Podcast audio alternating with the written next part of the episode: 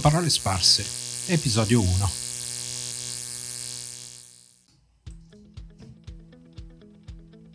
Ed eccoci al primo vero e proprio episodio del podcast di Corrente Debole, che come sapete si chiama Parole sparse. Dopo il primo episodio di presentazione è arrivato il momento di fare sul serio e ovviamente per quanto io possa essere in grado di fare sul serio, che ovviamente è tutto da dimostrare. Il titolo di questo episodio è La legge di uh, Conway e questo potrebbe essere un titolo criptico per chi non conosce il tema. Cerchiamo di arrivarci per gradi e con un percorso che abbia un minimo di senso e poi va anche detto che bisogna creare un po' di suspense, uh, altrimenti smettete di ascoltare non appena avrò tratto le mie conclusioni e, e voi le vostre. Partiremo quindi da due eventi di cronaca che useremo come esempio sul quale potremo verificare la validità della legge di Conway. Parleremo quindi di Melvin Conway, del suo lavoro e della legge per la quale è conosciuto dalla maggior parte delle persone e ci muoveremo dalla legge di Conway per parlare di design e del perché il design può avere un enorme valore all'interno di organizzazioni complesse. Tanta roba, come direbbe mio figlio 14enne. Il primo episodio di cronaca di cui voglio raccontare è il lancio da parte della pubblica amministrazione eh, del sito web attraverso il quale vedersi riconosciuto il bonus mobilità, un provvedimento che è stato uh, recentemente approvato dal governo. Accade questo. Il Ministero dell'Ambiente approva un provvedimento attraverso il quale è possibile vedersi riconoscere un rimborso pari ad un massimo del 60% della spesa sostenuta, e comunque non superiore ai 500 euro, per l'acquisto di veicoli per la mobilità personale. Io quel provvedimento l'ho, l'ho letto, l'ho cercato su internet, è disponibile sul sito del Ministero e leggerlo è sempre un'esperienza interessante perché è scritto in un linguaggio assolutamente burocratico e questo linguaggio mi fa sempre sorridere. Leggere questo genere di documenti mi uh, riporta indietro ad uno scritto di Claudio Giunta, che ho recentemente letto sulla domenica del Sole 24 Ore. Riferendosi al linguaggio utilizzato dalle istituzioni e dalla burocrazia e definendo questo linguaggio come l'antilingua, Giunta scrive Il ricorso all'antilingua ha ragioni storiche. L'assenza di una lingua parlata nazionale spinse l'amministrazione a prendere a modello testi letterari e scientifici. La difficoltà impedisce di fare domande e di ottenere risposte, perché a protestare, se non si capisce qualcosa, si rischia sempre di fare la figura degli scemi. Dobbiamo anche ricordarci chi era uh, o chi erano i rappresentanti della classe politica che ha generato questi primi testi non era certo la casalinga di Voghera o l'operaio della Fiat, era una uh, elite che quindi aveva un suo linguaggio assolutamente incomprensibile alla maggior parte del popolo. Quindi, eh, ritornando al bonus mobilità, non voglio assolutamente entrare nel merito della validità del provvedimento, perché in questo momento non mi interessa molto e non è ciò di cui vi voglio parlare in questo uh, episodio. In maniera del tutto sana, il Ministero dell'Ambiente decide di utilizzare un sito web per fare in modo che i cittadini possano reclamare ed ottenere il bonus mobilità. Abbiamo speso anni a menarla con questa storia della digital transformation che finalmente qualcosa accade nella giusta direzione. Cavolo, dai, è veramente un'ottima idea, niente carta, niente code, niente menate sembrerebbe tutto perfetto e fantastico, assolutamente adatto al tipo di provvedimento e alla condizione in cui ci troviamo in questo momento. Beh, eh, diciamo che lo sarebbe stato se le cose fossero andate nel verso giusto. Il Ministero dell'Ambiente fa la sua brava pubblicità per annunciare il rilascio del servizio e tutte le testate nazionali lo riprendono. Il sito da utilizzare per ottenere bonus mobilità si trova all'indirizzo www.bonusmobilità.it. Lo sto pronunciando senza accento su mobilità con intenzione, perché di fatto tutti i media italiani riporteranno come sito da raggiungere il sito www.bonusmobilità.it con l'accento. Ora, non che sia impossibile registrare un dominio con una lettera accentata, è una discreta rottura di palle, ma se proprio lo vuoi fare, lo puoi fare. Il punto è che il Ministero registra quello senza accento. I più scafati ovviamente il problema lo capiscono, mentre la casalinga di Voghera, con tutto il rispetto per le casalinghe di Voghera, non ha idea di che cosa stia accadendo ed attende con ansia notizie su come accedere a questo fantomatico bonus mobilità anche se in buon stile italiano comincia a intravedere una sola all'orizzonte e diciamo che in fondo non è che si stesse sbagliando di molto. Contestualmente all'annuncio viene anche annunciata la data in cui il servizio verrà reso disponibile. La dinamica che segue questi eventi non è assolutamente nuova e dobbiamo ammettere che avevamo già provato questo copione quando fu annunciato il contributo una tantum per le partite IVA. Fu un completo disastro e una perfetta fotocopia di quello che accadrà con il bonus mobilità. Leggendo il provvedimento sappiamo che esiste un tetto alla quantità di contributi che potranno essere erogati e sappiamo fin da principio che ci saranno molto più persone a richiederlo di quanto sia il denaro disponibile. Che cosa potrebbe andare male? Beh, ovviamente tutto.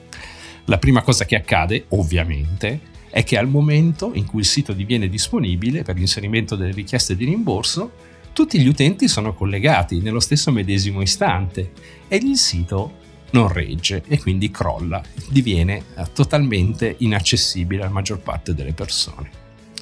E quindi tutto crolla senza possibilità di appello bisognerà aspettare che l'utenza concorrente si diluisca nel tempo perché il sito sia in grado di fare uh, il suo lavoro. La prima considerazione da fare è questa, ma è possibile che non si impari mai niente dal passato e tutto venga sempre ripetuto in maniera perfettamente identica? Uh, ricordate cos'è accaduto per il sito del contributo per le partite IVA? Esattamente lo stesso copione ma non è complesso? È difficile immaginare che ci siano più persone che abbiano comprato una bicicletta piuttosto che partita IVA. Mi farebbe da dire che in, in fondo il capacity planning non è uh, magia nera, ci sono centinaia di aziende, di siti che sono in grado di sostenere centinaia di migliaia di utenti concorrenti senza fare un plissé. In questo caso non accade e il sito ovviamente crolla. Quindi, nonostante tutto, non ci siamo riusciti. Fallimento numero uno. Dai, finalmente il sito comincia a funzionare, ora ce la possiamo fare. Adesso funzionerà tu. Ed ecco la seconda meraviglia. Seconda sorpresa. Non appena si entra nell'area riservata per richiedere il rimborso, si viene messi in una sorta di sala d'attesa digitale in modo che si possa finalmente inserire questi dati per ottenere il rimborso. E eh, durante la giornata, che in maniera abbastanza enfatica viene chiamata Click Day, il Ministero annuncia che ci sono circa 550.000 utenti in coda in quel preciso momento decine di computer scientist che hanno speso una vita per la creazione di sistemi multi-user, multitasking e multiprocessor si sono suicidati. Quelli già passati a miglior vita si sono rivoltati nelle tombe. Ma davvero? La coda su un servizio online? È un po' come collegarsi a Netflix per guardare un film e vedersi rispondere che lo spettacolo delle 22 è pieno e che sei in lista d'attesa per lo spettacolo successivo. Ma io penso che questa sia una roba assolutamente eh, folle. Uh, oltre al danno la beffa, perché uh, il ministro dell'ambiente Sergio Costa, che evidentemente non è grandemente pratico di questioni tecniche, ci lascia l'ennesima perla e dichiara ai giornali io invito tutti a entrare nel sistema con calma. anche nei prossimi giorni. Ma esattamente questo cosa vuol dire? Devo inserire i dati nel mio browser lentamente? Devo, cercare una connessione pulenta per andare più piano? Boh, devo cercare di non spingere gli altri utenti in coda prima di me? Non, non si capisce bene esattamente questo entrare con calma che cosa significhi. E tutto questo ovviamente con buona pace della digital transformation. Il secondo episodio di cui voglio parlare invece accade durante lo spoglio delle elezioni presidenziali americane. Dopo tutte le polemiche possibili e immaginabili, arriva l'annuncio della potenziale eh, vittoria di Joe Biden su Donald Trump e si scatena ovviamente il putiferio. Come ogni buon presidente che si rispetti, Donald Trump riceve gli aggiornamenti sulle elezioni mentre si trova su un campo da golf. Nel momento in cui riceve la notizia ferale, ovviamente reagisce con la consueta compostezza tipica di un lord inglese. E ovviamente è una metafora che non corrisponde al vero. Quindi il nostro va su tutte le furie e tuona al suo staff di convocare tutta la stampa del globo terraqueo al Four Seasons di Filadelfia. Lì, insieme ai suoi avvocati, intende dire che non accetta la sconfitta e che utilizzerà tutte le armi a sua disposizione per eh, smascherare quelle che lui ritiene essere state delle frodi a suo discapito nella computazione dei voti elettorali. Ovviamente nessuno osa proferire parola e quindi lo staff si fionda verso il più vicino telefono per organizzare la conferenza stampa. A questo punto, come tutti farebbero e in un momento di grandissima pressione, eh, i collaboratori cercano il numero di telefono del Four Seasons di Filadelfia, luogo che evidentemente conosce solo Donald Trump e quando si mettono in contatto con questo fantomatico Four Seasons chiedono la disponibilità di uno spazio per la conferenza stampa.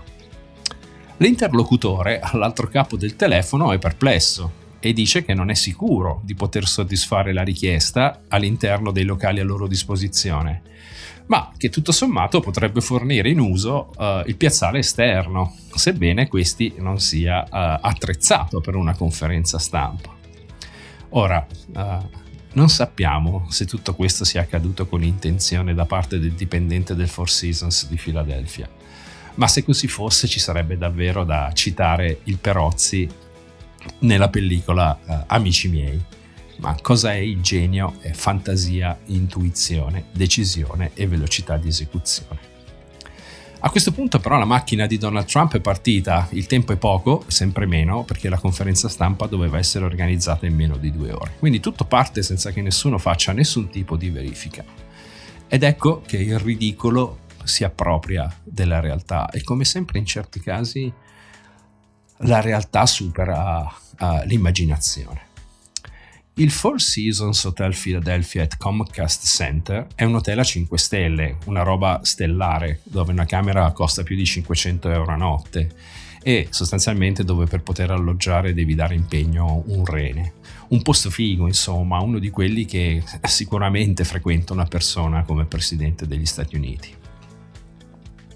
Il problema è che a Filadelfia c'è anche il Four Seasons Total Landscaping, che è una piccola azienda che si occupa di paesaggistica e che si trova a una decina di chilometri dal centro della città. Assolutamente di rilievo il fatto che uh, il luogo in cui si trova il Four Seasons Total Landscaping ospita anche una libreria per adulti da un lato e di fronte una società di onoranze funebri specializzata in cremazioni. Questo è assolutamente fantastico. Devo dire che quando il caso ci mette lo zampino si ottengono dei risultati incredibilmente ridicoli.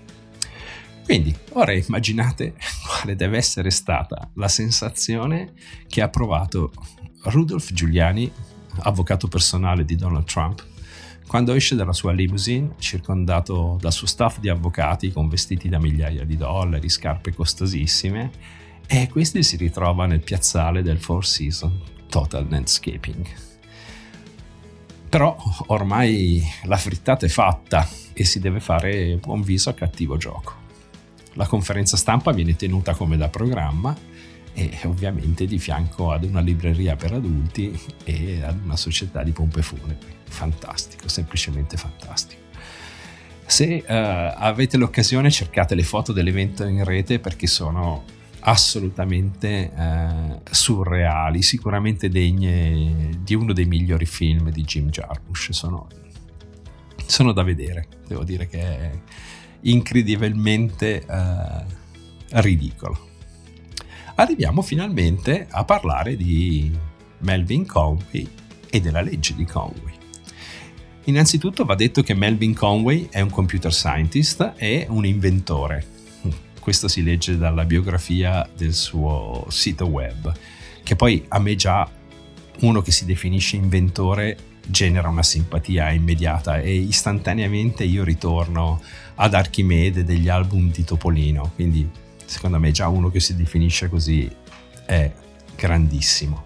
No, inventore Ok, dai, lasciamo per il momento perdere questo aspetto e proseguiamo. Tra le cose per cui ci ricordiamo di Melvin Conway troviamo l'omonima legge, la legge di Conway. In inglese questa legge recita Any organization that designs a system defined more broadly than just information systems will inevitably produce a design whose structure is a copy of the organization communication structure. Ed è un'affermazione uh, incredibilmente potente, quindi qualsiasi organizzazione che disegna un sistema, dove la definizione di sistema ovviamente è molto ampia e va al di là di sistemi informativi, creerà inevitabilmente un design che è una copia della sua struttura interna e organizzativa. Questa definizione è contenuta in un documento che risale al 1968 e che in prima istanza fu sottoposto alla Harvard Business Review per la pubblicazione. La Harvard Business Review in prima istanza ne rifiutò la pubblicazione perché, secondo il loro giudizio, non conteneva elementi probanti della tesi del paper. Ma il paper verrà comunque pubblicato su un'altra rivista, in particolare sulla rivista Datamation, credo sempre nel 1968, dovrei ricontrollare i dati del paper che comunque vi renderò disponibile. Quindi, se vogliamo un po' estendere il concetto contenuto nella legge di Conway, potremmo quindi dire che qualsiasi prodotto e servizio generato da un'organizzazione riflette la struttura dell'organizzazione stessa. Va detto che al di là della legge di Conway, così come viene estratta dal contenuto di quel paper originale di Conway, che è il passaggio più famoso, all'interno del documento ci sono comunque dei passaggi molto interessanti e che vale la pena di riportare, quantomeno per averne contezza. E il primo è, uh, è questo, lo leggo in inglese. It seems reasonable to suppose that the knowledge that one will have to carry out one recommendation or that this tax will fail to others probably affects some design choices which the individual designer is called upon to make. Most design activity requires continually making choices. Many of these choices may be more than design decisions. They may also be personal decisions that the designer makes about his own future as we shall see later, the incentives which exist in a conventional management environment can motivate choices which subvert the intent of the sponsor. E questa è una considerazione importantissima ed è un elemento importante perché nella propagazione dell'attività all'interno di un'organizzazione gli attori saranno chiamati a fare delle scelte e queste scelte non necessariamente sono prese nell'interesse dello sponsor del progetto o del progetto stesso. Questa è assolutamente la realtà delle cose e questo che accade ogni giorno all'interno uh, delle aziende piccole, medie e grandi. E questo è assolutamente naturale. Eh, per farvi sorridere vorrei citare un passaggio che sentii per la prima volta da un mio ex collega, Marco Piscitelli, e che recitava Le aziende sono governate da tre principi, ricatto, minaccia e corruzione. Quindi se questi sono i tre principi che governano la maggior parte delle aziende, è ben evidente che le scelte che sono prese all'interno di un progetto non sono scelte spesso fatte nell'interesse del progetto o dello sponsor, ma spesso ricadono all'interno di scelte perfettamente personali e che potremmo definire di uh, autoconservazione. A questo primo passaggio che vi ho riportato ne seguono due altrettanto interessanti. Ve li leggo.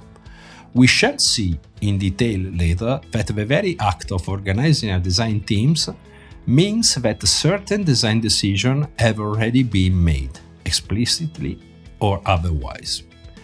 Given any design team organization, there is a class of design alternatives which cannot be effectively pursued by such an organization because the necessary communication paths do not exist.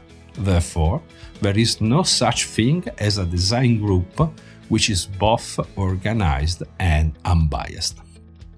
E questo è interessante perché sostanzialmente ci dice che nel momento in cui io sono chiamato alla realizzazione di un particolare progetto, non ho a disposizione tutto lo spettro delle scelte possibili, ma dovrò comunque fare delle scelte su un sottoinsieme delle scelte disponibili per via della cultura aziendale.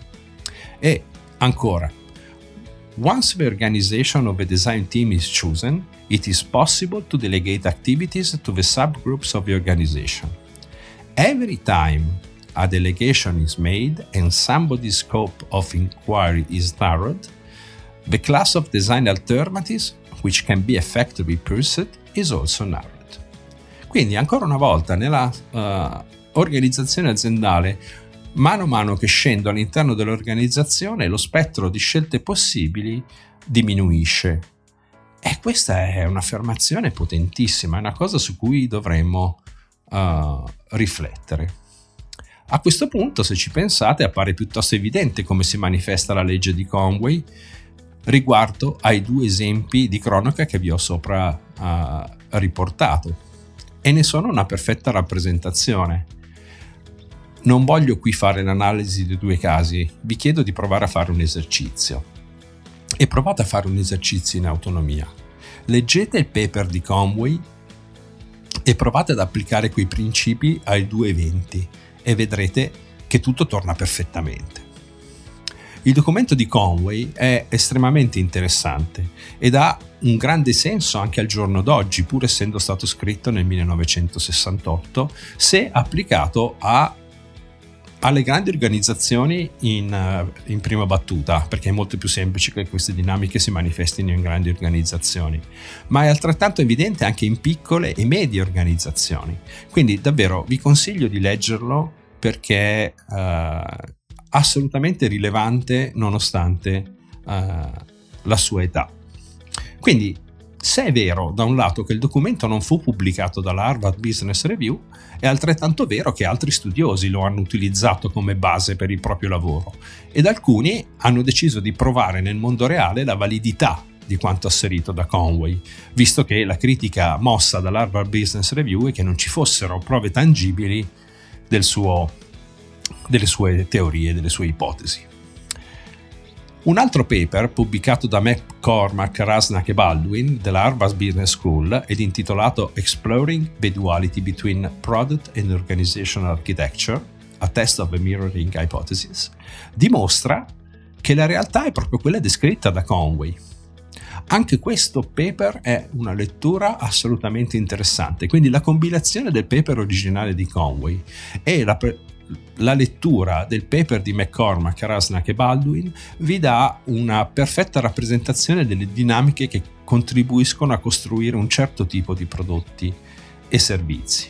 A questo punto, con queste due evidenze, possiamo dire che è proprio vero che ogni prodotto o servizio è una rappresentazione della organizzazione che lo crea. Ma a questo punto, se questa è la realtà delle cose, come si risolve uh, il problema? Che strumenti ho a disposizione per uscire da questa gabbia in cui l'organizzazione si trova? Beh, ovviamente come in ogni problema ci sono diverse alternative. Ovviamente la prima opzione è quella di cambiare l'organizzazione. Se cambia la struttura dell'organizzazione, cambierà i prodotti e servizi che vengono creati da quell'organizzazione. Tipicamente questo avviene attraverso il cambiamento del senior management e quindi in genere con il cambiamento del CEO, proprio il cambiamento avviene dal vertice e questo è vero soprattutto nel mercato americano dove non è raro assistere all'avvicendamento del Chief Executive Officer per far cambiare strada ad un'azienda in maniera radicale. I cambiamenti imposti dal CEO si suppone si propaghino all'interno dell'organizzazione in maniera capillare in modo da realizzare l'obiettivo del cambiamento. La seconda opzione è quella di portare all'interno dell'azienda una qualche forma di consulenza esterna, eh, tipicamente con figure di management consulting, che possano aiutare l'organizzazione a cambiare. Il problema in questo tipo di soluzione risiede nel fatto che questo genere di aiuto tende a normalizzarsi verso la struttura organizzativa dell'azienda piuttosto che il contrario. E la ragione direi che è piuttosto ovvia. Il cliente mi paga ed io faccio quello che vuole il cliente perché continui a pagarmi nel tempo. E quindi vengo a perdere il, il mio obiettivo originale per il quale sono stato chiamato. Non è uh, il consulente che cambia l'azienda, ma è l'azienda che cambia il consulente. E quindi nella maggior parte dei casi è un grande fallimento. Io penso che davvero uh, il design possa essere una valida soluzione. Non fosse altro perché in genere il design è una figura di sua natura pura e poco incline a farsi influenzare dalle dinamiche uh, aziendali esistenti. Diciamo che è refrattario a, nel bene e nel male a qualsiasi genere di influenza esterna. E in questo caso il design viene a rappresentare una funzione dirompente all'interno di un'organizzazione esistente. Il designer, per sua natura, è portato a progettare soluzioni radicali che travolgono qualsiasi forma di ricatto, minaccia e corruzione, per tornare a quanto dicevamo prima. Con gli strumenti tipici del design, Uh, il designer è una sorta di ufficiale di collegamento tra quelle funzioni aziendali che generalmente non comunicano tra loro e per questo riesce a essere estremamente efficiente nel raggiungimento degli obiettivi di trasformazione. Attenzione, non parliamo di trasformazione digitale perché come molti che mi conoscono sanno, il termine trasformazione digitale mi, fa, mi provoca un'orticaria uh, istantanea, però trasformazione in senso lato. E il lavoro che svolgo ogni giorno è una evidenza diretta di quanto ho affermato sul design. Va altresì detto che un intervento di design su un prodotto o un servizio lascia sempre presso il cliente un sottoprodotto il sottoprodotto è l'effetto che ha l'applicazione consistente di un metodo di design strutturato ed efficace.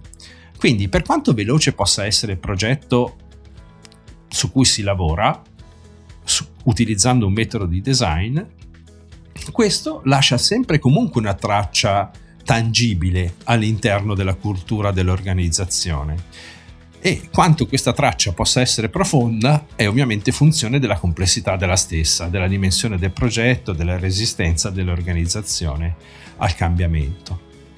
E quindi è abbastanza chiaro che, eh, che il risultato che si ottiene utilizzando strumenti di design sono sicuramente efficaci all'interno di un'organizzazione complessa perché scavalcano tutte le dinamiche eh, aziendali esistenti o per la verità va detto, cercano di uh, scavalcare qualsiasi complessità cercando di fornire uh, valore all'azienda sulla quale si, si lavora.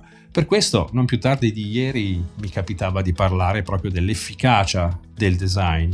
Attenzione al fatto che bisogna avere consapevolezza, secondo me bisogna evitare che il nostro ego prevalga bisogna fare in modo che si possa lavorare su un futuro possibile e non fare design per il puro gusto di fare design e produrre cose che non sono realizzabili, quindi deve essere deve avere un impatto tangibile. Il design e ricordiamoci sempre che design, i designer non sono una casta, facciamo un lavoro importante come tanti altri, ma bisognerebbe avere un pochino di umiltà, non salviamo la vita a nessuno, facciamo un lavoro che può avere un impatto sulla vita delle persone, quindi affrontiamolo con responsabilità ma uh, non prendiamoci troppo sul serio, uh, insomma. Direi che con questo possiamo concludere il primo vero episodio del podcast di Parole Sparse e sinceramente mi auguro che sia stato in grado di farvi incuriosire e che vi spinga ad approfondire il tema e a riflettere sul contenuto di questo primo episodio. Per vostra utilità nella descrizione del podcast troverete tutta una serie di link che vi condurranno a tutti i documenti di cui ho parlato durante questo, durante questo episodio in maniera che possiate eh, scaricarli, leggerli, studiarvi se la cosa ha generato un qualche tipo di curiosità durante la mia chiacchierata. Quindi non mi resta da fare altro che ringraziarvi per avermi seguito fin qui e darvi appuntamento al prossimo episodio. Mi auguro vi sia piaciuto, vi ringrazio e ci vediamo al prossimo episodio. Grazie ancora.